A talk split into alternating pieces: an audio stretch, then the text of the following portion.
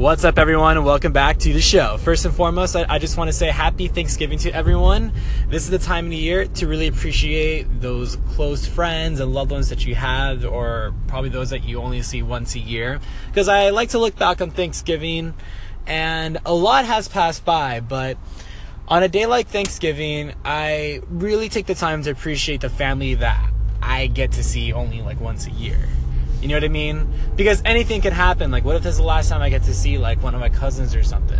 You know, like, but often enough we don't really think like that. So take the time now to appreciate the loved ones and all the close friends that you have in your life that is coming together with you on Thanksgiving. Even though it may be only once a year, appreciate that time that you have with them. You know, stay off your phones have a couple of drinks, play some board games, have some fun with them. Enjoy the time that you're spending with this particular person. Or better yet, I would recommend this watching home videos. Yo, nothing gets the family all together like watching some good old classic home videos, yo. Oh my god, especially, alright, I'll tell you guys this one story real quick. So, I remember it was actually on Christmas where we all got together and we were watching a home video of me trying to run away from home.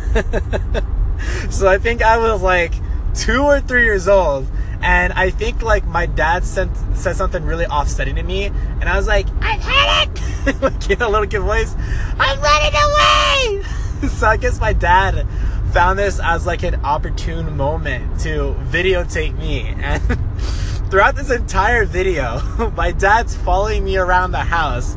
I'm carrying this little baseball bat, and I took like one of my pillowcases off and wrapped it around my baseball bat. And my dad followed me around the house as I was picking up all of my toys, getting ready to leave the house, gone and for good. but turns out I never left the house.